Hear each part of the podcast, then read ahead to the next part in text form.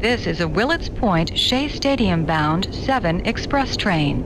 The next and last stop is Willets Point, Shea Stadium.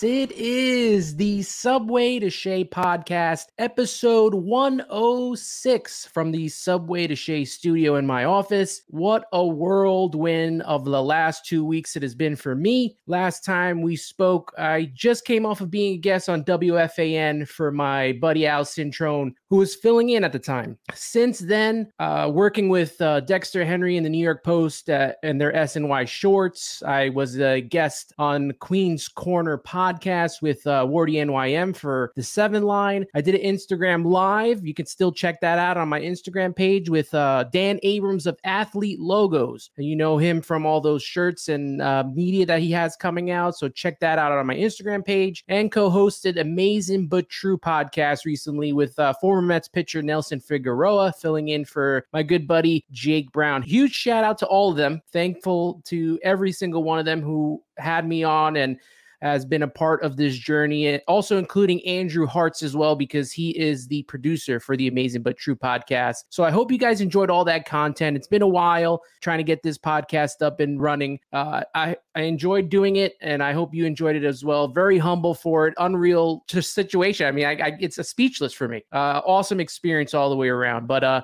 Subway to Shea podcast isn't going anywhere. We're still doing this podcast, still going to be creating here. Just the scheduling has been a little bit tough for me, uh, but we're back today, better than ever. And on with today's show, I got to talk to you about the experience that I had at the Mets Hall of Fame ceremony. Took my dad out there on Saturday. A fun experience. The Mets just do everything so well uh, with the Cohens and and even the Mets players. Everyone who's talked always raves about what the Cohens have brought to the Mets organization. Not only you know with the money, obviously, but allowing us to enjoy the history that this team has provided. It, was great to see uh, a, a, lot of emotions that I had watching all these guys get inducted this weekend with the Hall of Fame ceremony this weekend. I thought I bring on a guy who lives and breathes Mets history. It's been a long time coming, but I'm glad to finally have on John Strubel, the creator of Mets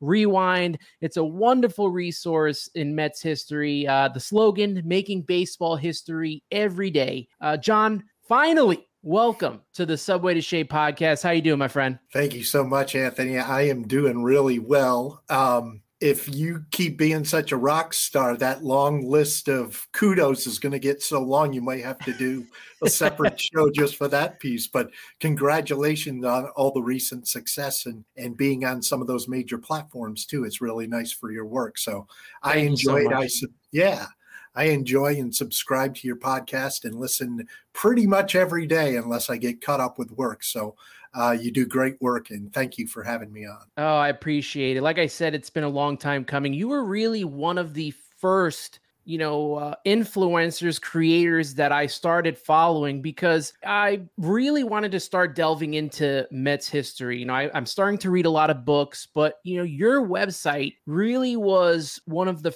first that delve into this history. And, and a lot of people, you know, they'll make fun of the Mets and and the history that they have, but it's you know like a lot of Met fans say, it's our history, and you really bring it to a nice light with the stories you've had and the podcast that you've done uh, with all the guests that you've had uh, in Mets history, and you know it's it's really something that I always look forward to and I'm excited to delve into. And you were one of the first ones to do it, even so much you know sometimes better than the Mets did at the time when you know the Wilpons were involved. So you know, kudos to all the work that you've done and for bringing such great history to this team and, and shedding it in such a great light. Well, thanks, Anthony. That's uh, that's really exciting to hear. I'm glad that fans are enjoying it, including yourself. And I, I will tell you this: it was I believe it was the two, it was either in 2018 or 2019. The Mets were playing a weekday game. It was in the evening. They were playing the Marlins in,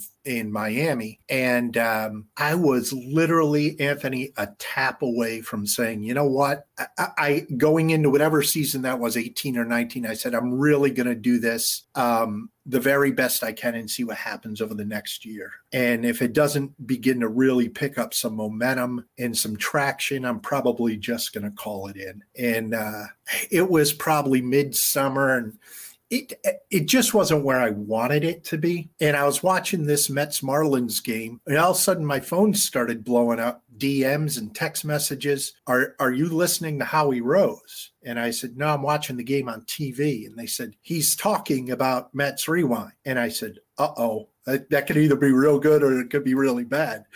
And uh, I went back and I listened to the game. It was probably the fifth or sixth inning. I think I have it in my Substack um, newsletter today, the actual clip where he was talking about. I, I had posted maybe a 10 second clip of Ron Santo, the old Cubs player who uh, whenever they would beat the Mets in 69 would click his heels on the field and that would really irritate the Mets. Of course, the Mets come back and had the last laugh on that one in 69. But Howie was talking about that clip and just was very kind. I had never met Howie. Uh, I didn't have any influence on that at all. And of course, after he mentioned that, boom, it kind of took off. I got a burst of of traction there, and then it just picked up from there. So I always look back and and every time I talk to Howie now, I, am just so grateful. And he's like, it's no big deal. It's you know, but to me, it was a big deal at the time. So I'm so grateful for him, and I think he really exuded that on Saturday. How grateful he is to fans as oh, well. Oh, yeah. Um, and Gary was the same way. And uh, I, I, haven't met Gary, but I mean Gary's um, speech there on Saturday was the same way. He, they're one of us, and uh, you know, and I think that's what makes them so endearing to Mets fans as well. So, yeah, thank you for the kind words, and and I'm so glad you follow along, and and I hope along the way I bring some content, um, some news stories to Mets history that weren't told before. That's always my a real rush for me when someone a player can tell a story that they haven't hasn't been repeated in books and documentaries and newspaper clippings year after year after year. So it's exciting. You know, something that I always um, look forward to, especially with your coverage, and it, it really doesn't get talked about as much. You know, you always hear about the 69 team, you always hear about 86. Um, you know, most recently for me are the teams, you know, I started watching baseball 1998. So you got the 98, 99, 2000 Mets, 2006, mm-hmm. 2015. But, you know, something that you brought out that I really enjoy, and you're also covering 73 this season. So mm-hmm. uh, I love that content as well. But you, you also, you know, delved into the team you know, when they were at the polo grounds. Something that really doesn't get talked about as much is is their time at the polo grounds.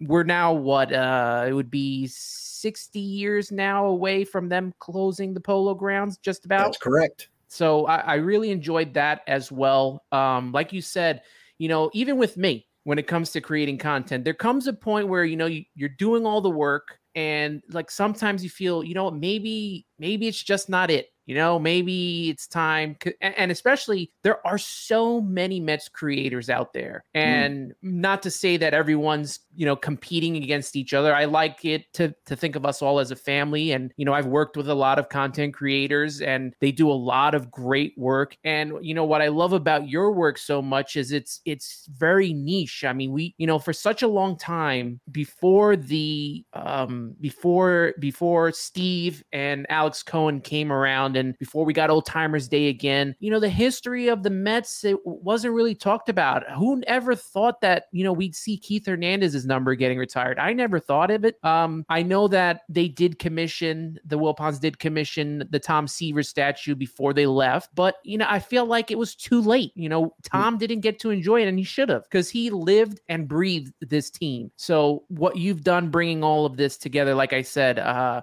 I, I, love it, and it's something that I will continue to you know read, listen to, watch, and um you know, you mentioned Howie Rose, so I want to get into the Hall of Fame right now. Uh, sure. Uh, he got inducted alongside Gary. You mentioned uh, Hojo, Howard Johnson, Al Leiter, and uh, Jay Jay Horwitz. He receives the Achievement Award. You know, a beautiful uh, video packages were done for them. Uh, what did you think of just the whole ceremony uh, altogether? I thought it was wonderful. Obviously, um, someone co- who comes from a broadcasting side, Howie and Gary mean a lot to me. Um, I grew up in the era of Bob Murphy, Ralph Kiner, Lindsey Nelson. Um, so uh, Murph means a, a, whole lot to me. And to hear Gary talk about uh, the 15 years that he spent with Murph and what that meant to him, I think is really, really generous and kind that he showed. And he showed the respect to Murph, the guy who came before him. Howie was just outstanding. He was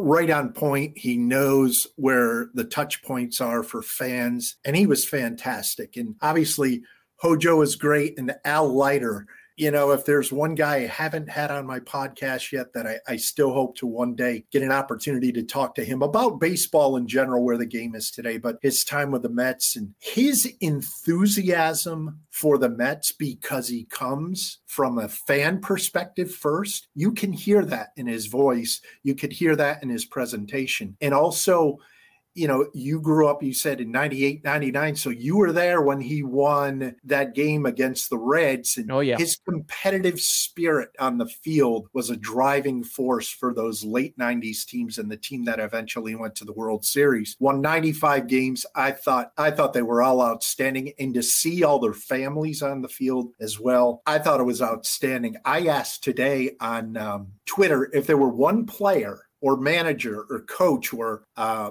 personnel that is not yet inducted and you could have that magic wand to induct them, who would you choose? I was kind of hoping to see more people give credit to Carlos Beltran. And it goes back to that 2006 strikeout. Um, I know that's part of history and and what happened there, but Carlos was a great Met, Met for a long time. Of course, some of his late years in the game are a little bit more tainted because of what happened in Houston and his his fallout with the Mets because of that. But there's no question in my mind David Wright deserves to be in the Hall of Fame. Mean, it's just a matter of time. I don't know what the qualifications are if they do it like the uh, the traditional Hall of Fame where it's a five year wait or not. But uh, I think Beltran and Wright are the two much more modern era guys that belong in there. If you look at that list, there's 34 of them now. So it's great to have those guys honored. And you're right. If we go back and we look, Anthony, at um, from the time the Cohens took over it's really been um, embracing Mets history. And that goes for you, for me, for any Mets fan, opening the doors and the ballpark to them so that it's not only their home and they feel like it's their home, but they could see their history and all that surrounding them, literally surrounding them now from all the wall plaques to uh, the Tom Seaver um, bronze statue out front. All those things just really make it much more Mets friendly. Yeah, it, it, really does seem that Citi Field is becoming more of our home. Yeah. Where it did not feel that way for the first decade that it was it was out. I mean, it, it did really, you know, obviously they have the Jackie Robinson Rotunda and uh, with all due respect, uh, I I do enjoy that and I do like that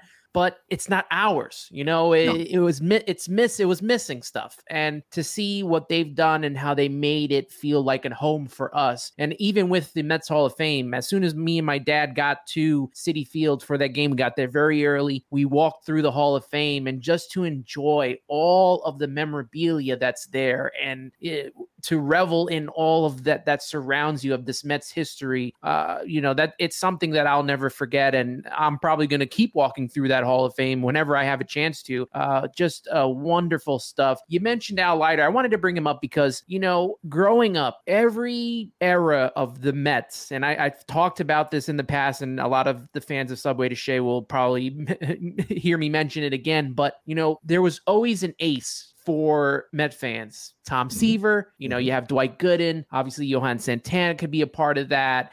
Uh, Jacob DeGrom recently. When I was growing up, it was Al Leiter. Al was. Leiter was the ace of the staff, even when Mike Hampton was there. Al yeah. Leiter was the ace of that staff. And, you know, you're going over the 73 team now. And every time I would see Al Leiter, somehow reminded me of Tug McGraw. Now, I could be wrong, but the mannerisms, um, just the way he would pound his fist when he'd, he'd get a big out or if he'd made a mistake, uh, Al Leiter always reminded me somewhat of Tug McGraw. Yeah, I think I think you're spot on. If you go back and watch that 99 game on YouTube, and when he gets to two outs in an inning, that spirit, that enthusiasm that he brought to the field, that leadership quality, that spirit of I want to do this not just for me, but for the Mets fans, you can really feel it and sense it in Al Leiter. And that's what I think is so beautiful about his relationship and story to the Mets, because he comes from being a Mets fan first. And you and I can both recognize that and connect with that. Um, whereas other guys who are great players come to the team, you know, an example, Tom Glavine, he'll always be remembered as an Atlanta Brave to me. Of course. Yeah. It doesn't matter what he did right at the end of his career. He had some great games with the Mets, won his 300th game as a Met, but he wasn't a Met. You know, he yeah. wasn't a guy who came up with the Mets. He didn't grow up watching the Mets, even though he got drafted by the Braves. Al Leiter did. And you could see it. And you could see it in his game and his presence on the field. And even now, he's so respectful of the franchise and what they've done. Um, he's awesome. I think he's great. You know, it's funny. Um, moving on to Gary Cohen and Howie Rose. You know, Gary Cohen right now is so remembered for his work on SNY, for his mm. work with Keith and Ron. Now they're the longest running team. But eh, people forget, you know, they were swapped, right? Howie right. was on TV with Fran Healy, and right. you know, Gary was with Bob Murphy. So yep. it, it's interesting that you know they both switched roles and they both succeeded in both of those roles. I mean, he could you could put both of them in the Hall of Fame for one radio and one TV. So yeah we have been so blessed as Met fans to get to enjoy such great broadcasting uh, that, you know, when the time comes and if they retire, I mean, I, I, don't know if it'll ever be the same again, but we are in the midst of two absolute, not only legends in Mets history, but I mm. think in all of sports and baseball as well. Mm. I think you're right. Um, and, and prior to them, um, the guys who preceded them, Ralph, Lindsey, and Bob, were the same way. And fans probably thought, boy, when they retire or they pass on, it's never going to be the same. No, it wasn't the same, but it was equally as good in its own way. You took Gary Cohen, a guy who never played baseball, and surrounded him with two guys from 1986 in that team and all that meant, and put them right in the middle of it. And Gary is such a sound broadcaster and a leadership in the booth that he from day one, I think really balanced the other two out. And uh, yeah, it, it won't be the same when those three guys are gone, when when our three guys of today are gone, but it'll be someone different and hopefully equally as good. Um, the Mets just have had a history of doing that. I know every home team's fan will say, well, you know, the Phillies guys are the best, or Harry Kalas was the best, or Ernie Harwell was the best. Vin Scully was the best. In in your voice, in your growing up, in your history, they were the soundtrack of your summer in Los Angeles and Detroit and all those different places, but not in New York. And now I think Gary and, and Howie have such reverence that it's just expanded. Now with technology, you can listen to Mets games anywhere. So that's the beauty of it. Now, I know you mentioned Carlos Beltran as being someone you'd like to see be inducted into the Hall of Fame.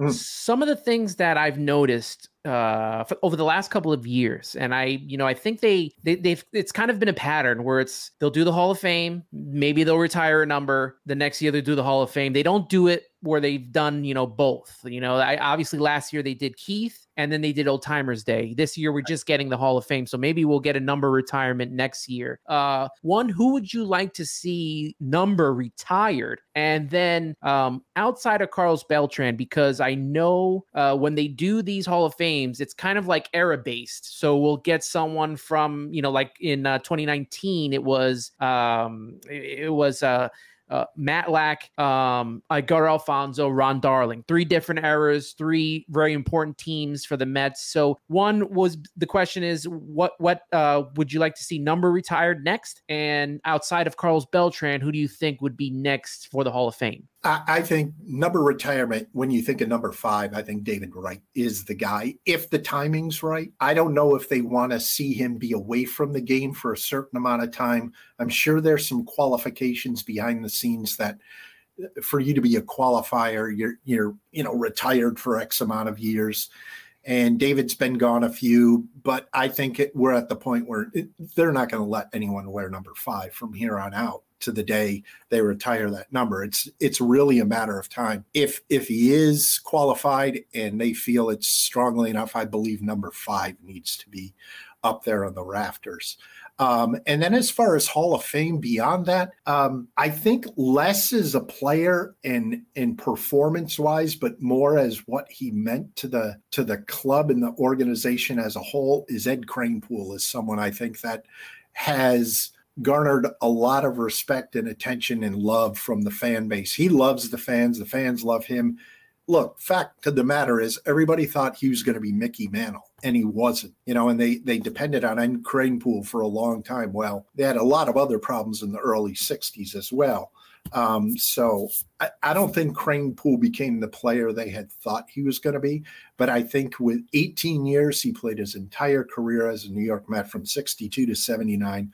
Wonderful man, is an ambassador of the club. I think going in the Hall of Fame from that original 62 team, even though he came up mid-season, some people will say he's not an original Met, but I, I look at that definition of anybody who played for that 62 team is part of that original Mets team. So um, I think Kranepool's the other guy. So, you know, when you look at guys going in the Hall of Fame, I would say Wright, Beltran, and and Kranepool in the next class, and David Wright, I think, has to have his number retired. Speaking of the uh, Hall of Fame. You got to tell us a little bit about the Mets Rewind Hall of Fame. And what I like about it is it's very much fan involvement. You mm allow the fans to vote in and, and pick who they want to be in this Hall of Fame. So, you know, tell us a little more if there are fans that aren't uh, following Mets Rewind as much. Tell them, you know, what this whole Mets Rewind Hall of Fame entails, who's in it, uh, who's up in this ballot coming up. Yep. Uh, this year's ballot, as compared to the first one, now the first one, the original Mets Hall of Fame ballot came about because the Mets weren't doing a whole lot in terms of historical um, acknowledgement. So I just decided it seemed like there was a period of time where no one was getting inducted into the Mets Hall of Fame, or at least it wasn't getting promoted enough. So I just I put 15 players on a ballot, said you pick the top five, the top three will go in. And it's that simple. Um, right now, we have 15 on the 2023 ballot. That ballot has been open since January 1st and will run through July 3rd. July 4th, we'll announce the inductees to the 2023 class.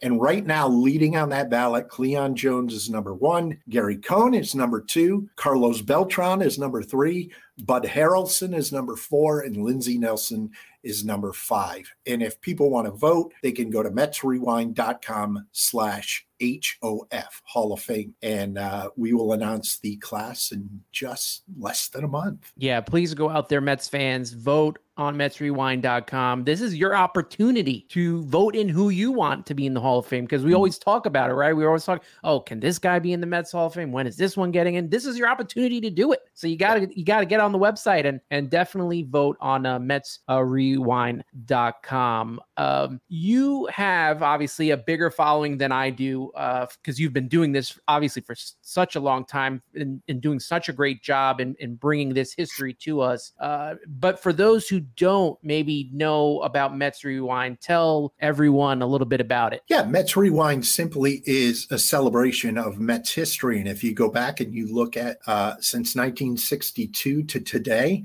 the Mets have had some amazing teams. They've had some heartbreaking teams. They've had some great players.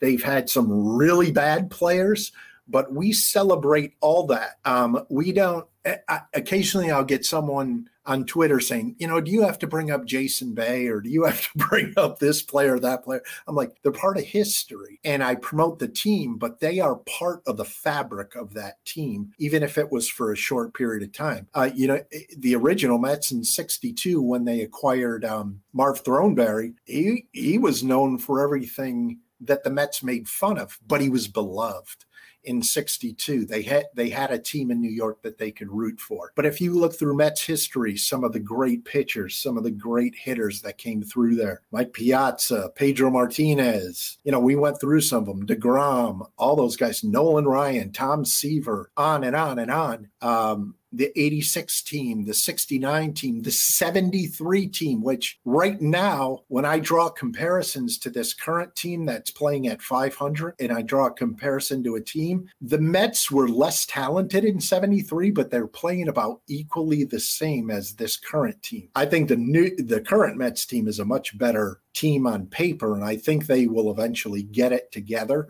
to some degree, um, hopefully enough to get them in the playoffs.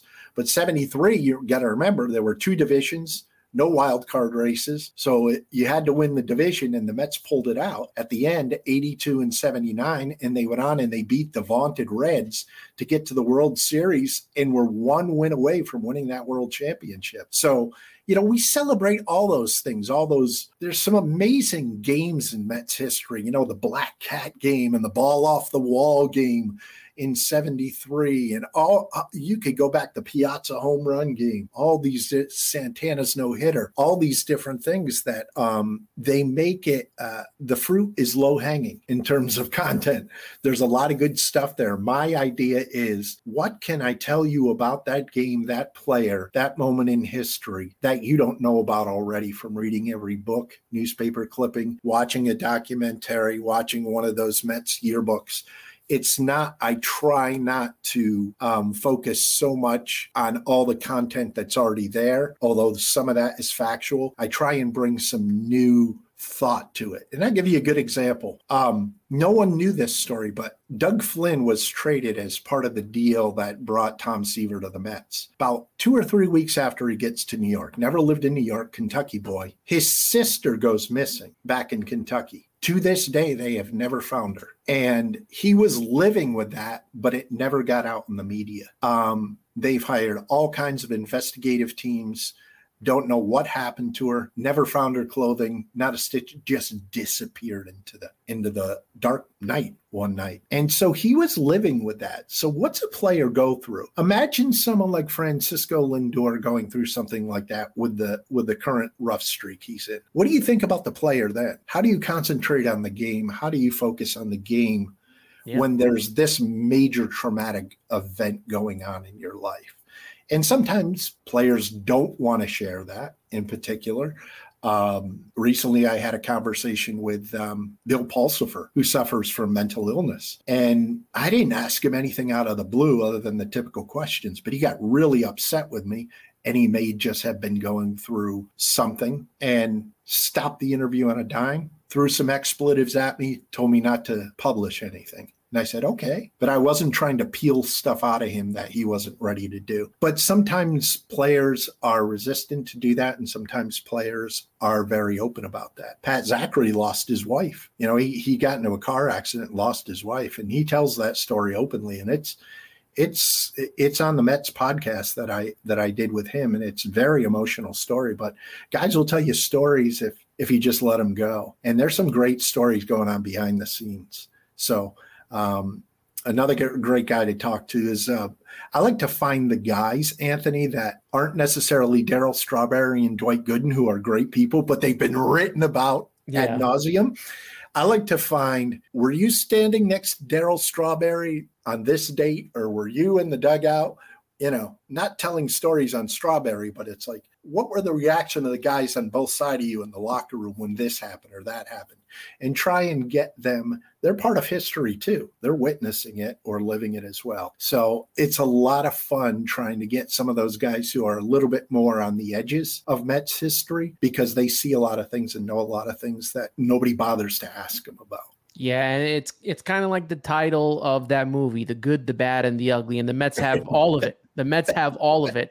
And the fact that you cover everything uh, I think that's great. Uh, you know, a lot of fans want to stick to all the great things that happen, but mm-hmm. you know, there's underlying history that needs to be uncovered and you've done that uh, to a T. So uh, yeah that that's that's a huge reason why a lot of people should go to metsrewind.com and should follow all of your work. Once again I'm here with John Strubel the creator of Mets Rewind a one-stop shop and a great resource for learning about Mets history. Now let's talk about this current team, these 2023 Mets. Uh, right now, they feel mediocre. They feel uh, the mediocre Mets, as I, I, I have it quoted down here. Are the Mets going through just a tough stretch, or, or are they? Do you think that they're really mediocre? If I had the answer to that question, Anthony, I'd solve the problem, wouldn't I? Um, it's it's sometimes I feel like they're coming out of it. You know, they'll have a stretch where they play four, five, six games in a row, and they may not win. They may win five of the six, but they they're hitting better, they're clicking better. It seemed like the pitching was just starting to come together last week. Senga had a great game. Verlander pitched a couple gr- real good, good games in a row. Um, you got two or three good games in a row out of Scherzer. I was really concerned about him when he was sidelined. And I thought, okay, the bats will start to hit a little more, but the pitching's carrying them right now. So I think we're in a good spot. Uh, the bats will eventually come out of it. So you go into this week, then the bullpen blows up, and rightly so. They're just exhausted, I think, at this point.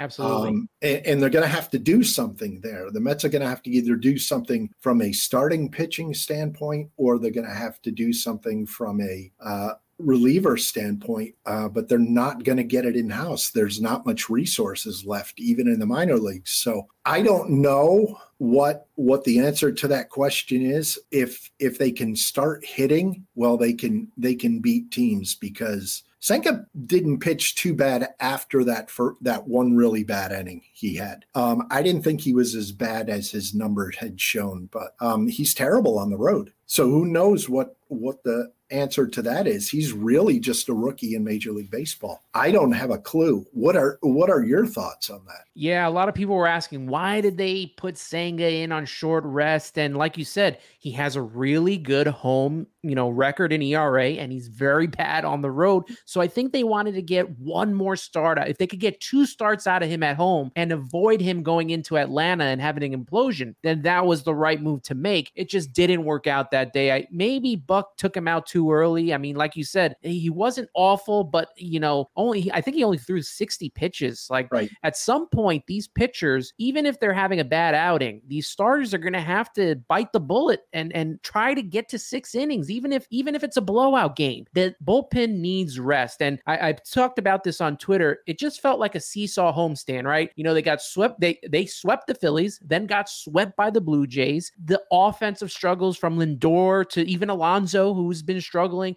Their big guys are struggling, and we know that the you know smaller component players have been struggling all year. Then you got the pitching woes from you know the whole Senga thing on Sunday. The bullpen is overused, like you mentioned. They're already exhausted and tired. What concerns you most about the team after this whole homestand? Whether or not they can hit and hit consistently. Um, they'll show signs of coming out of it, but then they completely play two or three games like they did over the weekend and, and can barely score a run. Um, I'm concerned whether how much is left in the tank with Starling Marte. Um, I'm concerned if if Canha can keep playing like he did in the past couple weeks, if he can get back to that on a regular basis, the Mets could not uh, could add some depth there. Um, Alonso need to start hitting more consistently. Lindor needs to get out of that funk. And um, even Nimmo has had his struggles to some degree more yeah. recently. Um, and that's concerning to me. So, you know, Brett Baty, I think, is still trying to figure it out. And I and it's funny because I think Beatty and um, Vientos are struggling a little bit to get really going at the major league level. But I think Alvarez has done a better job of that. He's hit key home runs in key situations too, uh, which I think have really kind of elevated his game. But I think we have a good catcher in the future, without a doubt. I mean, what do you do at this point? If if you're going to pull the plug, bring Marcio, uh, uh, Mauricio up, and you know trade off some of these pieces. The Vogelbachs, the the guys that are just spending time doing nothing. So yeah, and and to not make these kids out to be the saviors right, right now is important because they're just kids still. They're still learning. Uh, Baty's going through it. I know he'll get out of it, but he's just right. going through it. Vientos is not having enough playing time, so you know that's affecting him. You mentioned Alvarez and how he's turned the corner. You know he was the number one overall right in the minor league system, and that's why we know why we know what we can get from. We've seen the flashes on defense. We've seen big offensive plays and uh, home runs from him. So uh, these kids should not be relied upon to be the saviors of the team when you have a core of veterans and stars who should be leading the way and are struggling as well. So the offense needs to pick it up. And it's kind of like a trickle down effect. I mentioned this on uh, the Amazing But True uh, podcast. You know, the pitching, the starting pitching does not do well, right? It affects the bullpen. And when they're giving up a lot of runs, it affects the offense. We saw that on Sunday. They were down for nothing. They valiantly fought back. And then right away they give it up and the air out of the sails just went right out. Yep. And and they were done. Uh, you yeah. saw it in the next. I always, whenever there's a crushing, I guess, run that they give up, I always see if they can bounce back in the next inning, even if it's just to get one run in. Right. If they go down in order and and go down in like five or six pitches, which has happened a lot this season, that's kind of a telling sign for me that they're they're just not in it for the day, and they could not they cannot overcome it on Sunday. So uh, this Mets team needs to figure out a way to turn it around. They did make a move already. Uh, Tomas Nido got uh, designated for assignment. Uh, Omar Narvaez is coming back off IL. Uh, what did you think of them designating uh, Nido for assignment? Because to me, if it was up to me right now, I would have done one or two things. I would either carry three catchers or uh, find some way to bring back Luis Guillorme to get Francisco Lindor some rest, get him a day off or two, let Guillorme play shortstop. Because to me, if there's anyone that the Mets should designate for assignment, to me, it's Daniel Vogelbach because he does not provide much when it comes to offense, as you know, a protocol, uh, prototypical DH would, and in the spot that he hits, which consists of having to drive in runs, which he doesn't do. Um, he doesn't really provide much because he also does not play any defense. So he right. would have been the guy that I would have designated for assignment. What are your thoughts on the whole Nido situation? Yeah, I agree with you. I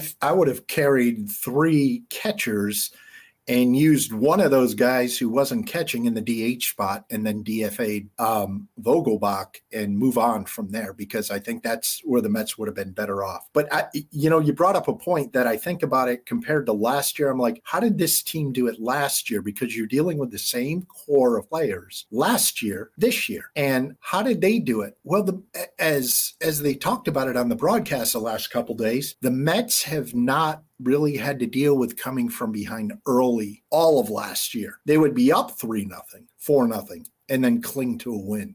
This team is getting down 4-0 and then they can come back and get close and make it a game, but they can't get over the top. So they're kind of operating from a a different perspective right now too. So I think that's difficult on the offense. It puts a lot of pressure. If you give up four runs in the first inning, you know, they can't be expected to to to come back every night from a two, three, four run deficit. Uh, they have good pitching. It may be a blip by one of the starting pitchers gives up two or three runs. Okay, they got great hitting. They could come back from that. But it seems consistently every night that that is happening, and I think that's wearing down on the offense too. Yeah, and I think it it may be some part mental too, right? You know, you mm-hmm. look at what happened last September uh, actually the whole year, right? You know, they had very good offense. It wasn't very powerful. They weren't hitting for power, but they were bringing in runs by any means necessary, right? Sacrifices, uh, you know, walks, uh, bunting. They were doing it all. And then it sort of changed in September and they kind of fell apart. They blew the lead and they lost the division and got quickly ousted by the San Diego Padres. I don't know if some of that is still affecting them. Then you come into this year, you lose Edwin Diaz right off the bat. You don't have a close closer, although David Robertson has done a commendable job, has done a great job, but he should really be your setup man. And then you have Brooks Raley and Adam Ottavino to go to in the bullpen instead of, you know, seeing Dominic Leone every night or uh, Jeff Brigham every night. Uh, even a, a, Drew Smith who hasn't taken the step, the next step to the next level.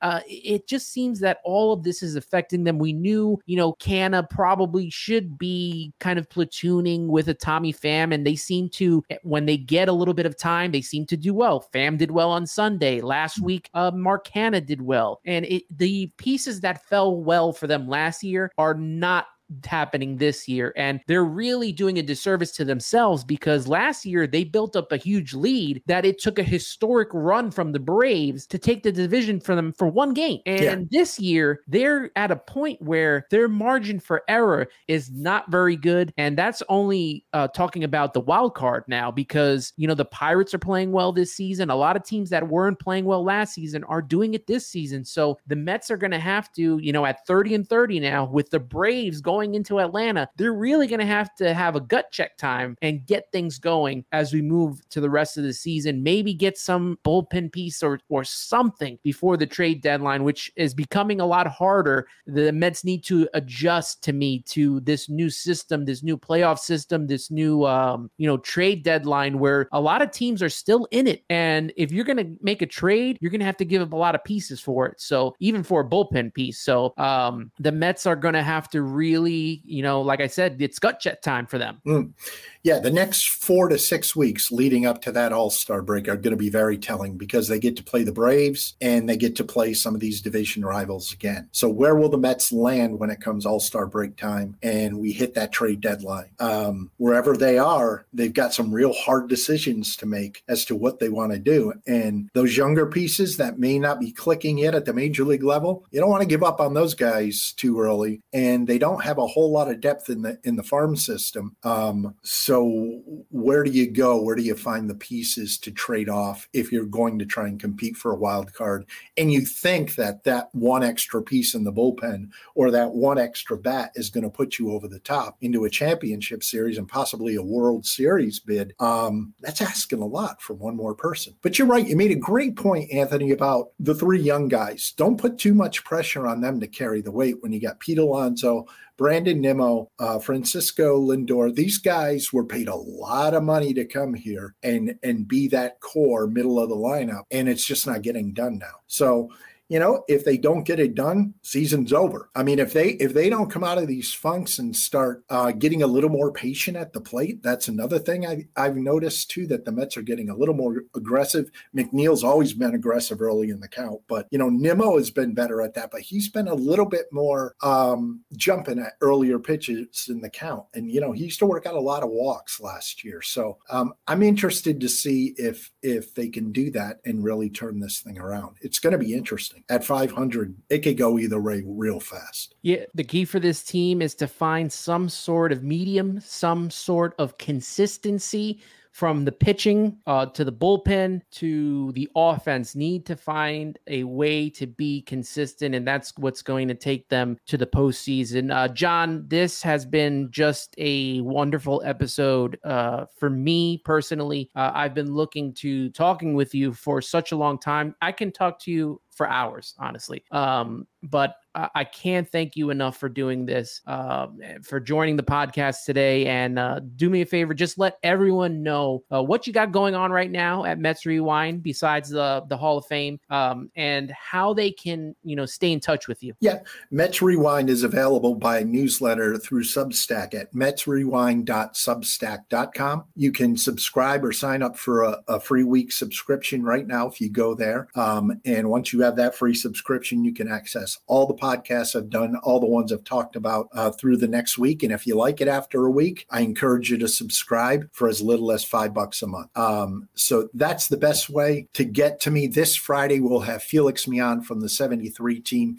uh, a feature interview with him. So we're excited about that. A little bit later in the summer, we're going to have Cleon Jones from 73. Those guys are fading away too. So we already had Ed Kranepool on. So um, we're trying to get as many of those guys back to the table and, and get their voice on the podcast as, as soon as we can. So thank you so much, Anthony. I, again, I love Subway to Shea and I love the podcast and you're so informative and you're uh, so thoughtful about the Mets and, and very even about this. You know, it's a 162 game season. Let's not go nuts yet. I mean, the Mets could go on a run, win five or six in a row, then everything's forgotten and, and good again. And the Mets, you know, are within a couple games of first. But, you know, if they go into Atlanta and it's probably not going to happen because the Mets have a tough time in Atlanta. But say they go into Atlanta and sweep, they're only five and a half out right now. They'd be two and a half out. It's possible. I mean, anything's possible in baseball. So um, hopefully the bats start picking up a little bit, and not everybody needs to start hitting and going four for four every game, but some of these guys need to start coming out of it and picking up the big hits in, in the key situations to get us over the top. And hopefully that'll take some pressure off the young guys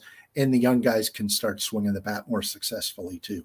But thank you for all you do as well, Anthony. It's been great, and I'm happy to come on anytime you need me. Thank you so much, John. And I, um, like I said, I hope to have you on again soon, and uh, this will be. Uh, we'll do this even more, talk even more, more history and uh, more current Mets. Uh, you take care, and you have a great one. Thanks, Anthony. All right. That was John Strubel, the creator of Mets Rewind. That's going to wrap up the Subway to Shea podcast. I hope you enjoyed it because I had such a fun time. You can follow on Twitter, Instagram, and TikTok at Subway to Shea. Listen, subscribe to the Subway to Shea podcast on Apple Podcasts or Spotify. Turn on those notifications to never miss an episode of Subway to Shea. You can rate the show and leave comments for me to review. Let me know what you thought of this episode. I want to hear from you. So make sure to uh, rate that show one to five stars, and leave some comments. Don't forget to follow my work for Rising Apple. Rising Apple's a New York Mets site on the FanSided network. You can read my articles by going to risingapple.com and make sure to follow Rising Apple on Twitter at Rising Apple Blog and the FanSided network at FanSided. I'm going to put a link to my newest article, which is why you can trust Eduardo Escobar. Now,